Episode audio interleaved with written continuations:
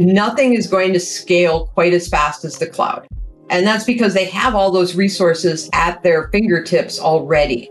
So if you have to scale very quickly and across the globe, you can't beat the cloud for that. You really need it for that. Welcome to the Future of, a podcast by Fresh Consulting, where we discuss and learn about the future of different industries, markets, and technology verticals. Together, we'll chat with leaders and experts in the field and discuss how we can shape the future human experience. I'm your host, Jeff Dance.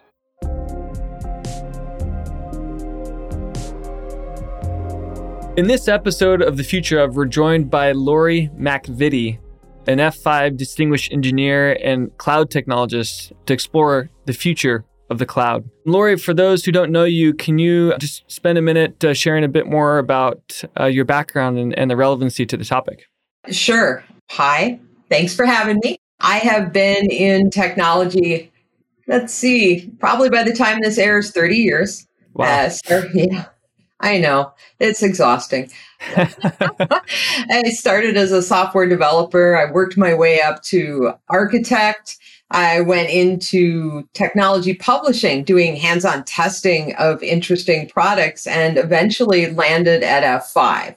This was before cloud came on the scene. But by this point, right, I'm well versed in analyzing markets, looking at technology, understanding how they apply to, you know, both what F5 does, but the market and customers.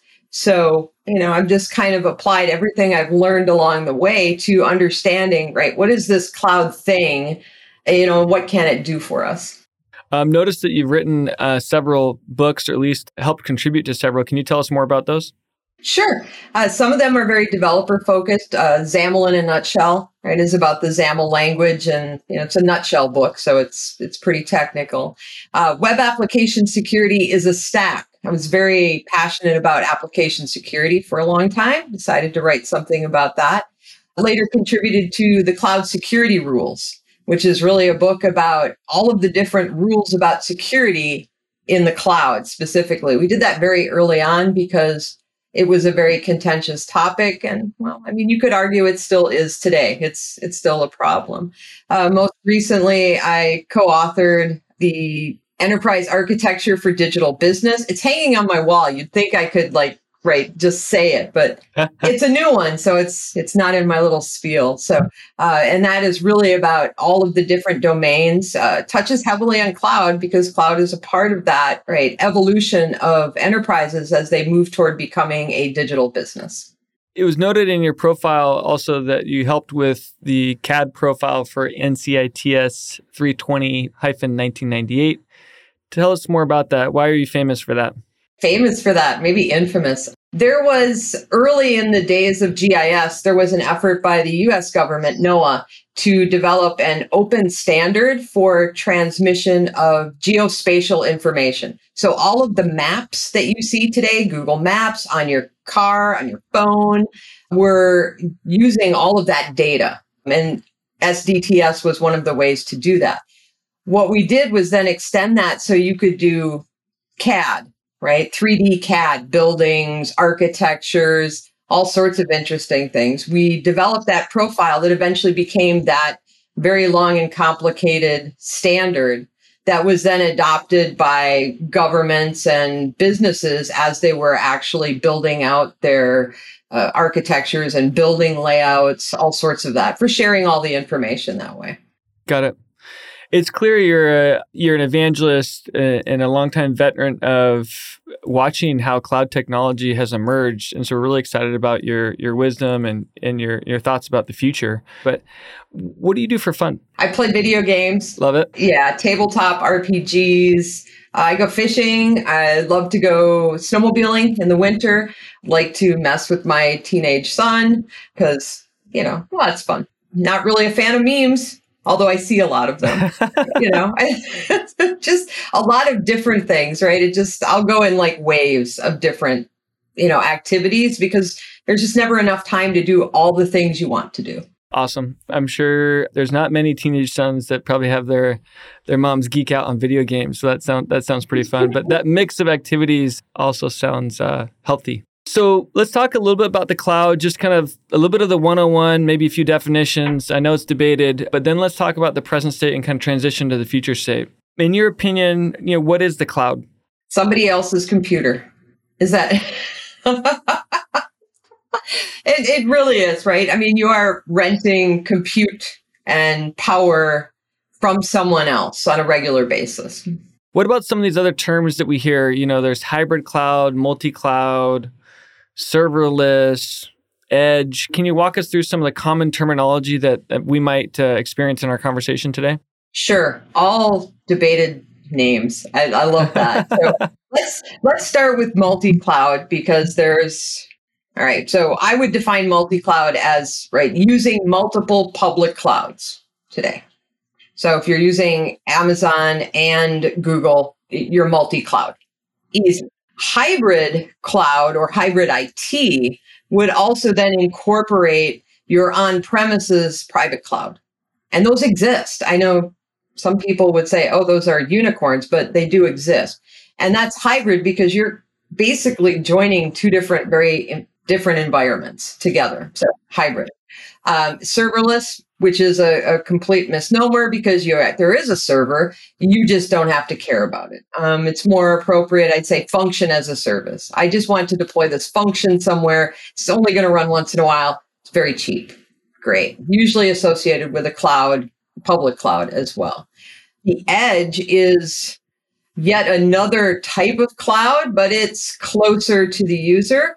And it's really more appropriate for different types of workloads like monitoring, uh, supporting IoT, security services, uh, and then some applications that maybe you need to distribute real close to users, right? There's only so many public cloud data centers. You can only build so many data centers, but Edge ends up being very small data centers all over the world. So you could reach people that you've never been able to reach before who may benefit from actually being able to connect and have access to the same services as everyone else. What about, you know, infrastructure as a service, kind of platform as a service, software as a service, you know, like those are often associated with the cloud. Can you kind of break down like just some examples or how that's different?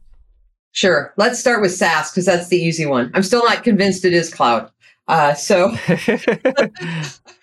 so SaaS software as a service. So that would be like your your Salesforce, uh, Concur, you know, Netflix. My, you know, technically Microsoft 365. Exactly. That's a perfect example. Right. It's software that's delivered as a service. So you access it over the internet. Uh, we used to call those application service providers. But then Marc Benioff decided they were SaaS and cloud, and now we have SaaS. So platform as a service is really about providing an entire right development platform. I can actually go out and just build an application and use different components from that. So uh, a Tanzu, I, there's not a lot that are actually platform as a service. Maybe Heroku or Google App Engine, like some of the some of the infrastructure that sits on the cloud to kind of to try to help you use it. Yes. Yeah. Google is a good example. They really do target developers and provide a lot of services that you can go out and just build an application from all the middleware, databases, things like that. Amazon provides them, but it's not quite as seamless or as easy because their focus is really IaaS, which, right, is about the compute, the network, the storage. And then as it grew, the actual like application delivery layer and the security layer that you need. So all those services. And those are more architectural than they are developer, right? It's very unlikely that a developer is going to go, oh, I need that service. No, ops or security might do that. Uh, as opposed to, like you said, like a Heroku or even Google Cloud, where, oh, I need middleware. I need a messaging, right, framework. Well, I'll go use Google. Right? What about, uh, I guess I've seen some terminology of like cloud 1.0, 2.0, 3.0. Like, I guess they're referring to kind of the evolution of the cloud. Do you have any any examples or help us understand like how things are have evolved from a cloud perspective? So when I hear those terms, I look at it through a lens of just looking at IaaS because that's really right where my focus would be. It's more hands-on, right? You start with the bottom. At 1.0, it was about here's a server and here's some networking and maybe some storage right? That was the first iteration. Just go rent that. Very cool. Later on, they started adding that application delivery layer. Oh, if people are going to put apps out here, they need things like load balancing and they might need a WAF, right? Some security. They need DNS, they need other services. So Cloud 2.0 was really when the IaaS vendors started delivering differentiated services. Like here's all these cool things. Where that built up marketplaces. So I'd say really, you know, you get a marketplace, you're probably Cloud 2.0. Cloud 3.0 is really more about turning that into a platform. So we see that happening today, uh, especially around now you saw AI, right, enter the scene and just bust everything up. And the cloud vendors are on this very quickly because they can.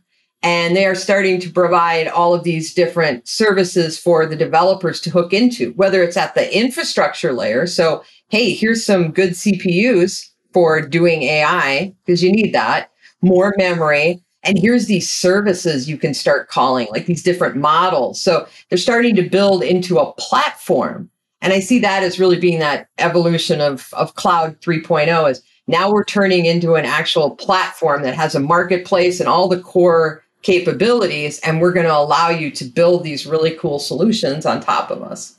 Not just the infrastructure, but a lot of different services they can call on demand. Yes. Great. In addition to the conversation we had with our guest on today's episode, we asked another expert to provide their insights on the future. Hi, my name is Duncan Epping, and I'm a chief technologist working for VMware in the Cloud Infrastructure Business Group. I've been with the company for about 15 years in various types of roles, but over the past couple of years, my primary focus has been multi cloud and on top of that, storage and availability. I think one of the key reasons that we've seen the adoption of cloud growing extremely fast is because of the different expectations that a lot of our customers have in terms of time to market. In the past, when people would develop a product or a service, the expectation was that that new service or that new product will probably come to market six months from now, maybe 12 months from now, depending on you know what kind of service and, and products they are selling. But what we're starting to see today is that in a lot of cases, when someone is developing a new service, they actually expect that service to be available for their customers literally within weeks or maybe months. Of course, depending on the size of the service or the product that they're offering. Now, if you have a whole procurement process when it comes to hardware for that particular platform where it needs to land on, maybe that procurement process is you know, potentially, let's say, 12 weeks, depending on what, of course, you need to acquire. And in some cases, there may even be, you know, six months you can imagine that takes way too long for these particular solutions to be deployed on. So, in that particular case, a cloud solution is of course great because you can just simply grab a credit card, swipe it, and just grab the resource that you need to have for that particular platform to be available, and then start developing and, of course, put it into production. Now, what we do see in this particular case when we have customers developing in cloud, they don't necessarily stay within the cloud. So, what we also see customers doing is they move their workloads back from cloud to on premises as soon as they have that platform deployed locally and they have all of the different resources in place to manage those new uh, production workloads and protect those production workloads on top of that. So, I think that is one of the reasons we've seen this massive explosion in terms of the cloud adoption. It's mainly the speed that people expect in terms of time to market. I went to this conference in San Francisco and they, they talked about the cloud. This is 2007, but I know, I think, uh, was it Eric Schmidt kind of made it more popular in 2006 when he talked about the cloud and, and then, you know, probably dates back a lot farther. I know it's debated about when it was first coined, but it almost seems like people use the cloud ubiquitously for the, for the internet today. But as we kind of get into the, uh, the present state of where we are, who would you say kind of the big players are right now in the cloud? I know there, I know there's I, we just talked about kind of the infrastructure, platform, and SaaS, but from an infrastructure perspective, the IaaS, who are the big players? Well, Amazon, Google, Azure, Alibaba. And say those are like your big four, right? Yeah, you can't forget Alibaba, right? We tend to be like, who are they? No, they're big. They are really big. So interesting. ignore them. So similar to Amazon, who has a an ecosystem for you know buying things as a store, the world store. Alibaba is not too dissimilar to that, but they've also gotten big into the the infrastructure service play. Mm-hmm. Yes, yeah, they do right just about everything. So a very very interesting company to watch. Interesting. Okay. as we think about the transition, I remember hearing, you know, maybe 10 years ago when they were talking about, I was talking to other technology leaders and they're talking about like, oh, the cloud can be now cheaper to rent than it is to kind of buy. Instead of buying the car, I'm going to go rent the car. And there's sort of this this notion that okay, it can be cheaper to operate in the cloud. And a lot of people started transitioning that way, and, and now it seems like what you know, I think it's like what ninety percent of computers workloads are done in the cloud, something or higher. Where do you see the cloud shining? I know we also see some people still using on-prem, but where do you see like, hey, this is this is where it shines. This is why you know it's why people have switched over. So I think there are a few a few cases where right you just can't compete with cloud.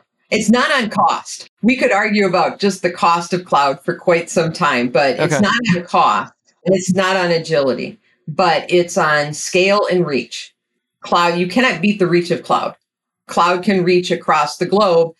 How can you compete with that? If you want to expand into a global market or even just into another market um, within the US, you almost need to use the cloud in order to get there to deliver the experience that people want, right? The, being a gamer, right? The ping cross country is bad. Okay, you do not want that, right? So you're going to want to use the cloud. So global reach and just reach is one. Scale. Nothing is going to scale quite as fast as the cloud. And that's because they have all those resources at their fingertips already. So if you have to scale very quickly and across the globe, you can't beat the cloud for that. You really need it for that. The third reason people go to cloud, um, and this was actually something we did research on this last year and, and found out, is the number one reason is still business continuity. In the olden days, when my mother was still writing code, they would purchase land somewhere and build a second data center exactly the same. So if something happened to the first one, they could just go like that and still be in business.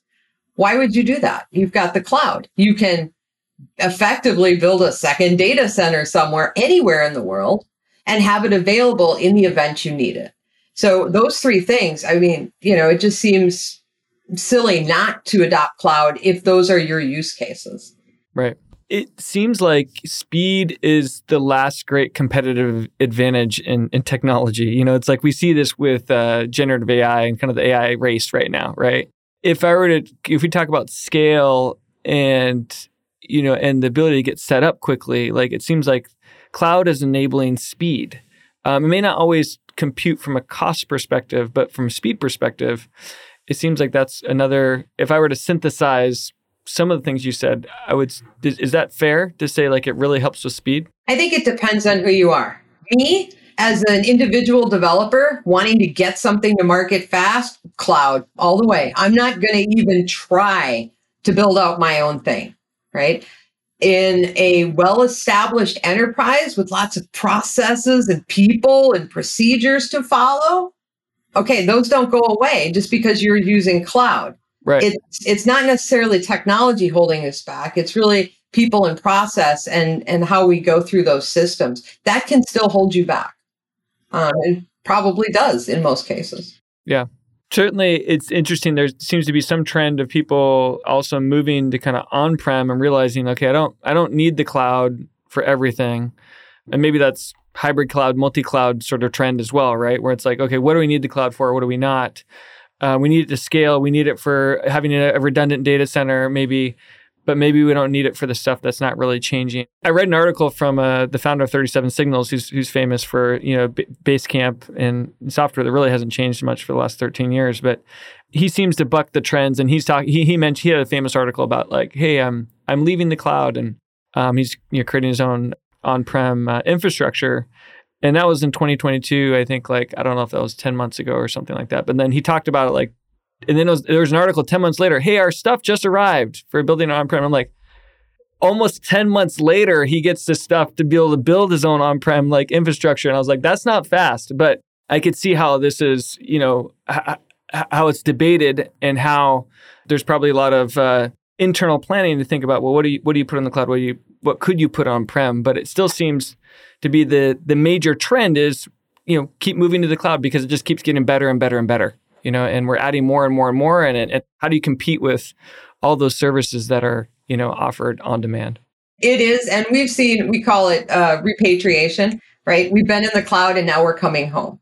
Uh, yeah. There are, right, there's a variety of reasons. We can go back to that cost discussion we wanted to av- avoid earlier because, yeah, as they always say, right, compute is cheap, but storage is not. And neither is the transfer of data out of the cloud, right? That's that's a huge cost that's biting people. They don't like that.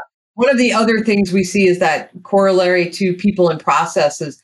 Can we operate as efficiently on premises as we can in the cloud? Well, in 2016, I think it was, Google helpfully put out a book that says, here's how to operate like a cloud provider called SRE engineering. Woo! Right? So organizations that are adopting that approach and learning from Google tend to be the ones who go, yeah, we're going to go back on prem because we know how to do it now because Google gave us all their secrets. Thank you. Right. And they tend to pull back, but not everything right? And that goes back to that more strategic use of cloud.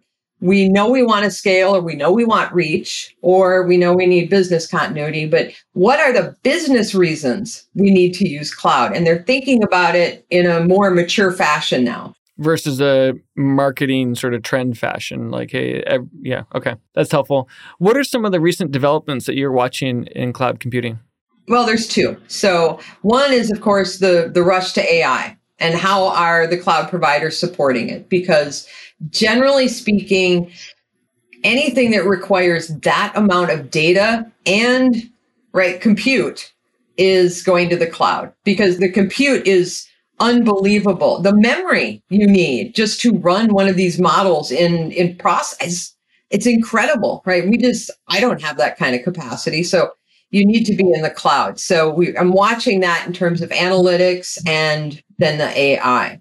But I'm also watching at the infrastructure layer because there's a an infrastructure renaissance, I call it, going on where there's suddenly we've realized, oh wait, we need hardware to run all this stuff. We we still need that. And there's been a refocus on, well, how can we make all this stuff run faster? right and more efficiently so they're going to write all of the the specialized chips right? We're going back to asics and fpgas we're going to all of the stuff that uh, nvidia broadcom intel are developing around running ai workloads because it's really math really fast. And the cloud providers are starting to incorporate that and provide that infrastructure so that you're getting even more efficiency out of their infrastructure when you're running those workloads. So I'm watching both of those because it's very, very interesting to see, right? It's way up here, but it's also way down here. It's like the two ends of the stack we're looking at. Interesting. Yeah, I think as we think about uh, AI, if you're running a large, an LLM, you know, a large language model, like you know, I would imagine that yeah, spinning up all that compute to do that, and if and if everyone wants their own LLM to kind of specialize to them, that's going to create more rise for for cloud, right? Because it, it has spikes. It has spikes, and, and how do you handle spikes? That's where cloud really shines, right? Like yes, yes, absolutely. Okay, that's helpful.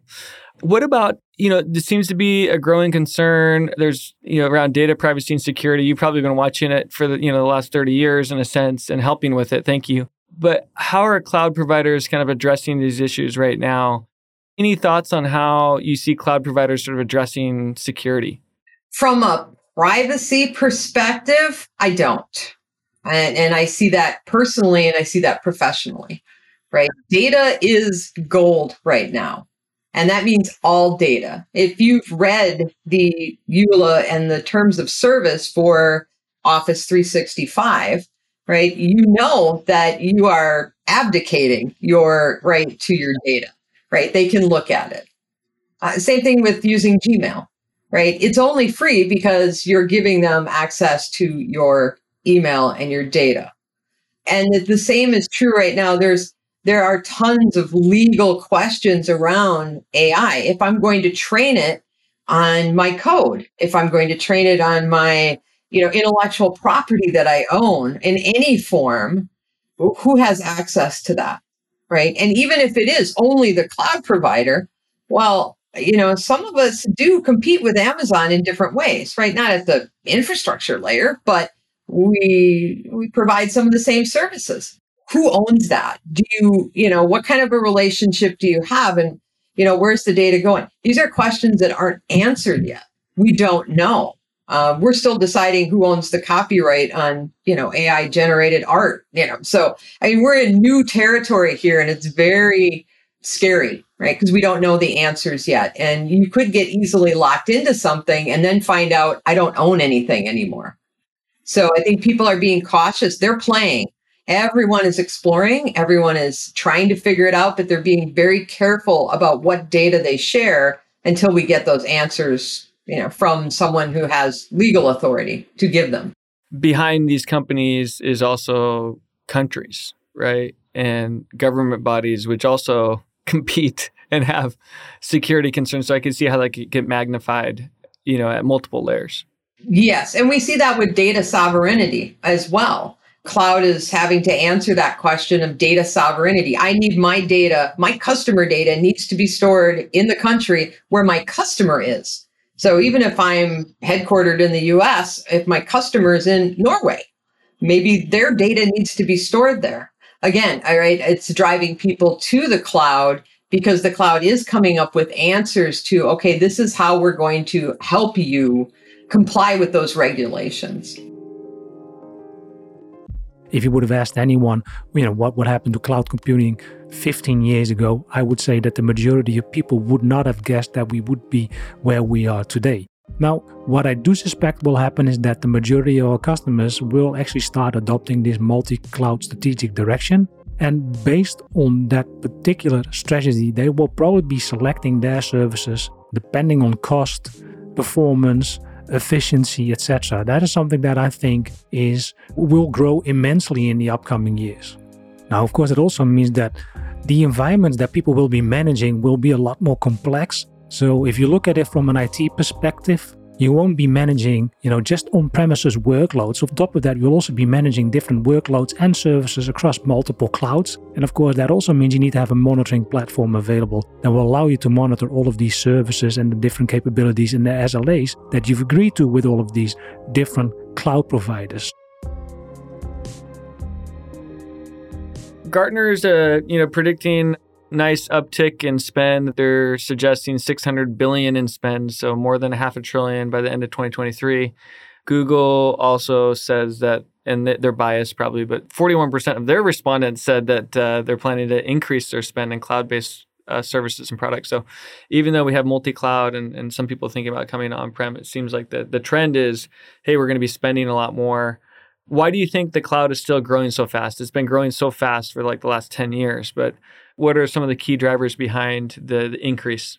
I'm going to be controversial and ask, right? Cloud spend does not mean necessarily more workloads, more apps, more services. If you're scaling well, and, and I hope you are, right? If you're growing, you need more of everything. So if you have a workload in the cloud and suddenly you need three workloads in the cloud, you're spending more, right? You're paying more. So, right, one of the questions I have about all of these predictions and these reports about, oh, we're making more money is, but where is it coming from? Is it new customers? Is it new workloads? Or is it the scale and the consumption of existing workloads that are growing? We really don't know, right? Probably a combination of both, right? People are still going to the cloud, they're building new things for the cloud. But I, I think there's some mix in um, just as there were in early days of cloud, they used to lump SaaS into IaaS in order to make it look bigger. Got it. So, right, I, you know, everyone does their accounting tricks. So, you know, is it growing? Yes. Is it spectacular? I'm not convinced yet. Okay. Okay. I guess I mean if we're if we have the majority of our workloads in the cloud and the the economy is growing, then we would expect that to grow too, right? Yeah. Mm-hmm. McKinsey has said that the cloud has Im- immense potential, but most companies are still only scratching the surface. Again, maybe that's uh, maybe they're in bed with some of the cloud providers in in that, in that report as consultants. But one of the things they cited was recently with the pandemic, how Moderna had used the cloud to quickly sequence their kind of virus and, and kind of position them to fly. And so they said, well, without the cloud, they wouldn't have been able to to use all that compute power to do what they needed to do. And so they, they talked about how other companies you know could could do things faster and had this prediction of picking up another trillion in value from the cloud by the year 2030 do you buy into this that you know hey we can create a lot more value from the cloud in the future or do you think this is more marketing? No i think that right goes back to that analytics and somewhat ai use case right because those kind of analytics that are looking for patterns and sequencing are all right? They're all based on it. You know, they're doing ML and they're doing a lot of math and they're doing a lot of processing. You do kind of need the cloud, right? Most people have already decided that they're going to be doing all of that kind of analytics in the cloud and they're definitely going to do AI in the cloud because otherwise you can't scale it that fast. You can't run those kind of workloads. It's just it's expensive and prohibitive, right? So I, I think there is more value and I see you know there may be there may be more focus on that by certain cloud providers or maybe new ones will crop up to say hey this is what we do. We just do analytics we do ai and that's all we're going to do. And you know i can see that market cropping up as well. Centered around ai yeah. Yeah. It seems in the last three to four months like the whole generative AI, AML trend has just exploded. You know, it's like ChatGPT now has like what, 2 billion users and you know, between them and the ecosystem and they went to 0 to 100 million and faster than you know any other technology has. Obviously that has impact on the cloud, but any any other thoughts um, related to what we're seeing right now uh, with generative AI? Wow, it's just going to keep going.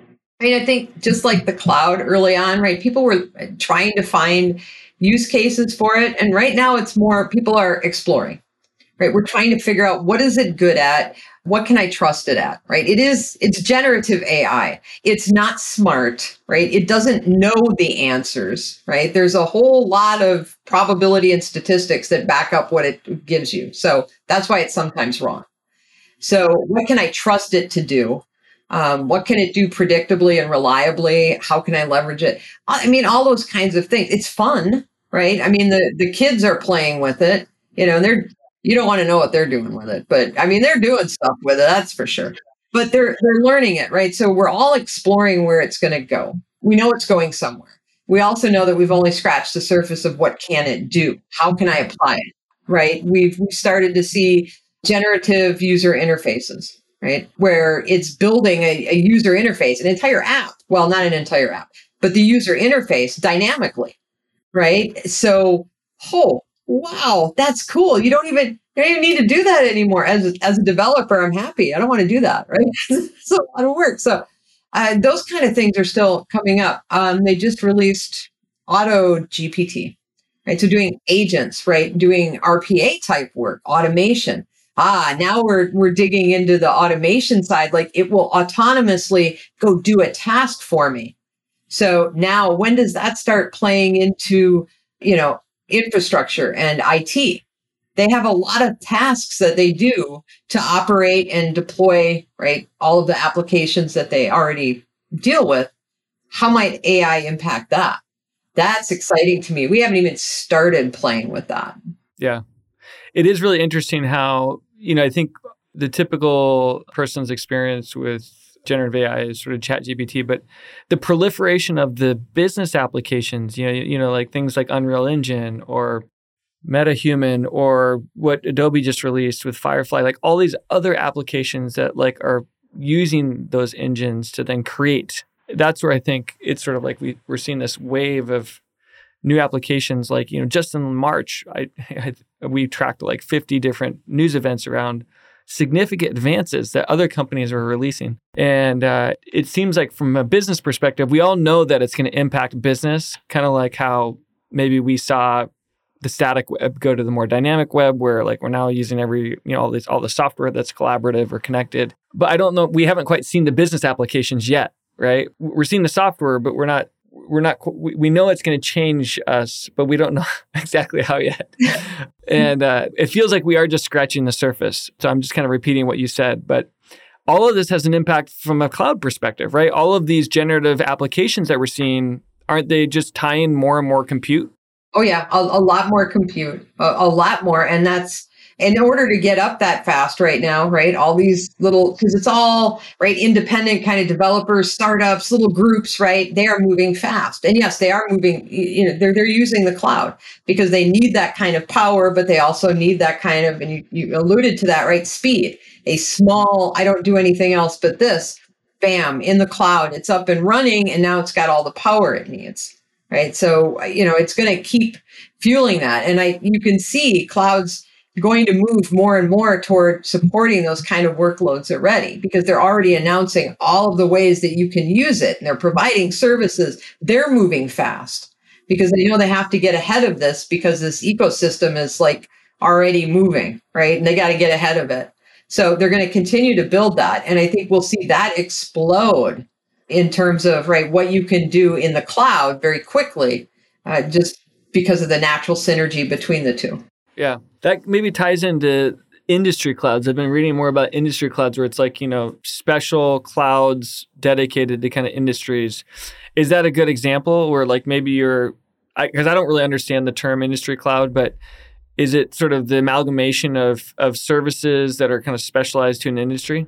Yes. And also to the regulations, right? And requirements around security. You see it for things like the federal government, right? FedRAMP. You see it for healthcare, right? They really want that constrained because they have very special restrictions on access and security and you know all of those kind of things the data sovereignty rules hipaa you name it and those clouds are tailored to we support all of your special regulations and all of your things. So you can be compliant and you can be secure, but you can still use the cloud.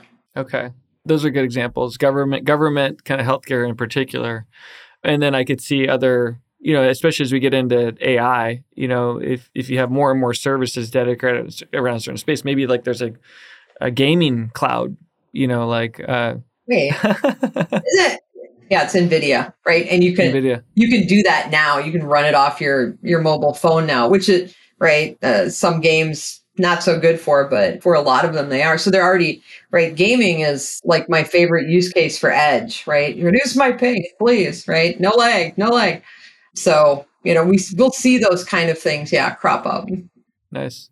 You mentioned Edge, and you know we're in the robotic space, so we we working more extensively on the Edge as well it seems like the cloud providers has also been trying to cater to that industry, you know, IoT, robotics, kind of edge. And any, any thoughts on the trends we're seeing there? Yes, I see them trying. I see them not expanding far enough. Their definition of edge is not, you know, it's kind of like sort of edge. Like, eh, I'm close. But, right, when you, yeah, you talk about things like uh, robotics, but manufacturing, any kind of monitoring, things that need immediate response, right? They can't wait. I, you think that, you know, sub second response is fast enough, but it's not.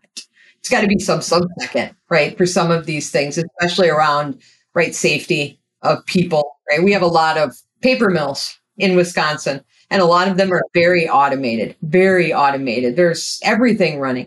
They can't even go out, right, to an edge node that's in Chicago. It's too far it will not respond fast enough. If you need the, something to shut down, you need to shut it down now because the safety of a human being is involved. So, right, the cloud providers are trying, and I think for some edge cases, that you know it suffices, but for other ones, especially around right OT, right, I think that's where uh, you need it even further out. You need a service provider cloud at the edge, right? Service providers at the edge, probably it seems like that's probably the case for a lot of robotics applications as well. I mean, it's like where it's like safety. I mean, the, the proliferation of robotics is, is sort of inter- more integration with humans. But if you're going to be integrated with humans, you need you need to be responding on a dime because a, a, a little movement could mean you hit someone, right? And that seems to be the case also for AR VR, right? Where like you know the latency, all the latency issues uh, that that kind of go along with that being successful. So I would assume the cloud kind of your distance to the cloud, your cloud, your servers, that time matters as well. Yes. Uh, from that yeah. perspective. It, it really does. If you're right there with a near one of the cloud data centers, right, I, you're gold because that is like nothing. If you're on the fiber ring and you're right, oh, right, you've got all the speed you need. But me, no, I, I don't have that. I don't have fiber. I'm not on a fiber ring. I think the closest one is, you know, an hour and a half away. You know, you're kind of like, you're just not going to get that kind of speed. So it's not going to work as well.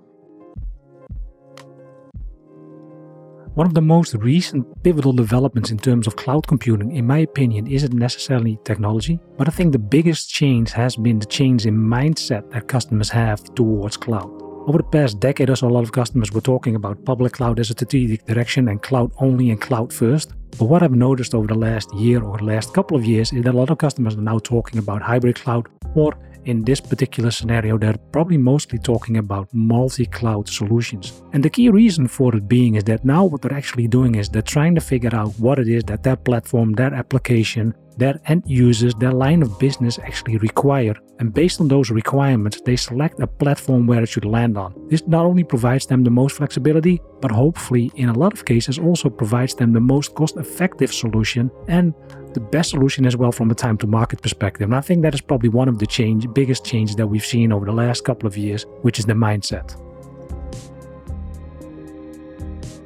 As we think about the future, any other predictions, any other thoughts on kind of where things are going? I mean, I think the cloud cloud stays relevant for a long time, a, a very long time. I think what its focuses and, and where it focuses will shift.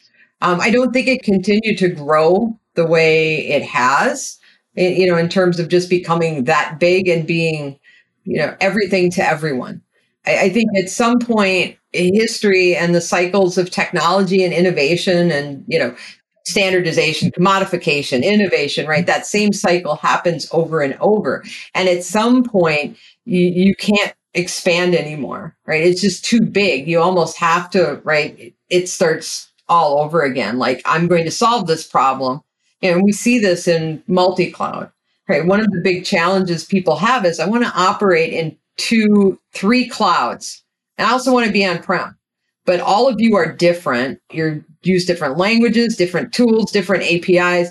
This is a mess. I can't do anything quickly anymore. And it costs a lot. So, right, how do I solve that? Well, right, that's where we're at, right? It has grown to the point where, okay, here we are. How do we fix it now? So I think there, there's going to be, you know, a lot of movement toward how do we deal with that so that people can use the cloud more in order to get that growth again, except in those specific areas. So I think we're at that point. It's a tipping point. It's time it's to fix tipping it. point. Yeah. Mm. We've grown so fast. We got to fix some things now. Yeah. Yeah. Pretty much. okay. Okay. I have a few more questions to kind of wrap up. I've really enjoyed your insights so far. What's been uh, rewarding for you, having been so deep in this space? Like, what have been some of the rewarding kind of professional experiences you've had just in in your experience? I have really enjoyed being able to go out to you know conferences or just interact with people and share knowledge and information. Not even necessarily hawking a product or or something, but just being able to right share that knowledge so that they understand a topic or learn something new that's very rewarding. It's very rewarding to share that and see people understand technology suddenly or or get an idea and be able to go execute on it. So that's very re- rewarding. It's kind of fun to watch the evolution of an emergence of new technologies and then be able to say, okay, what does this mean? What is it going to do in five years?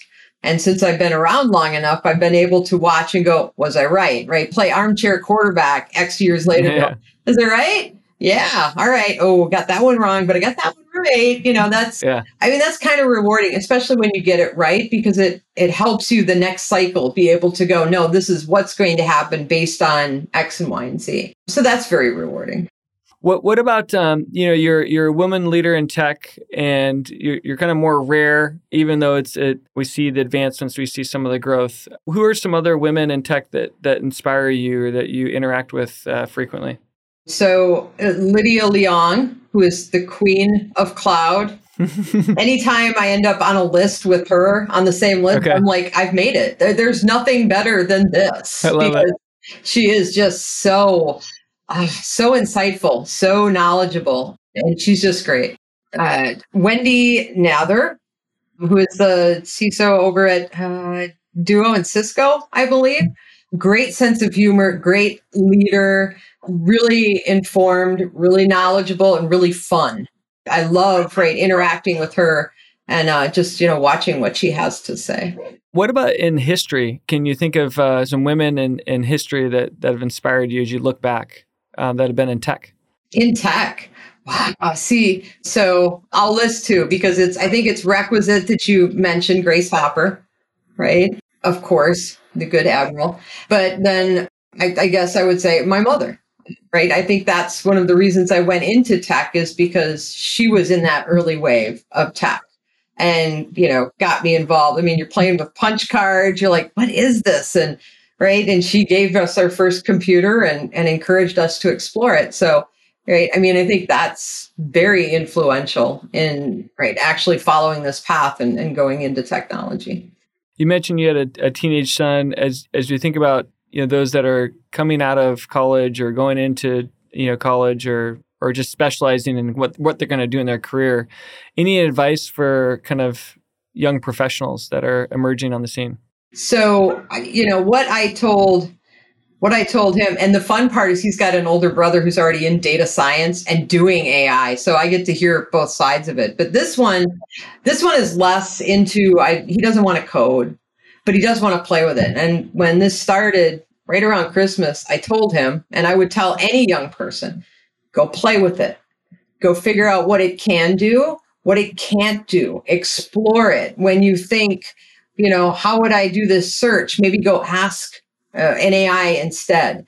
Uh, look at the the image processing. What what can it do? Right? What how does it change when you use different prompts? Right? When I say this instead of that, look at what it does differently. Just explore it. Right? Get comfortable with it, and don't be afraid of it because it's going to be a part of your life and a part of your career. And you need to be comfortable with it and start getting it right into your kind of routine and your awareness. You can't ignore it. Yeah. Any other advice for our audience or perspectives on the cloud before we wrap up? Uh, no, just uh, you know, keep thinking about how can you use it. Just like any technology, like we just said about you know generative AI. How can I use the cloud best? What is it best suited for? Right? I have this thing to do. What thing might it work for? Right? There's sure to be an application. Everybody can use the cloud in some way you just have to think about it and actually deliberately evaluate whether it's the right thing for this project or that project, right? Every time you go to do it. Thanks, Lori. Uh, it's been great having you. Appreciate your battle tested uh, experience and uh, the depth of your insight and just uh, your personality. It's been fun to have you uh, on the show. Thank you for inviting me. I really enjoyed it. The future of podcasts is brought to you by Fresh Consulting. To find out more about how we pair design and technology together to shape the future, visit us at freshconsulting.com. Make sure to search for the future of an Apple Podcast, Spotify, Google Podcast, or anywhere else podcasts are found. Make sure to click subscribe so you don't miss any of our future episodes. And on behalf of our team here at Fresh, thank you for listening.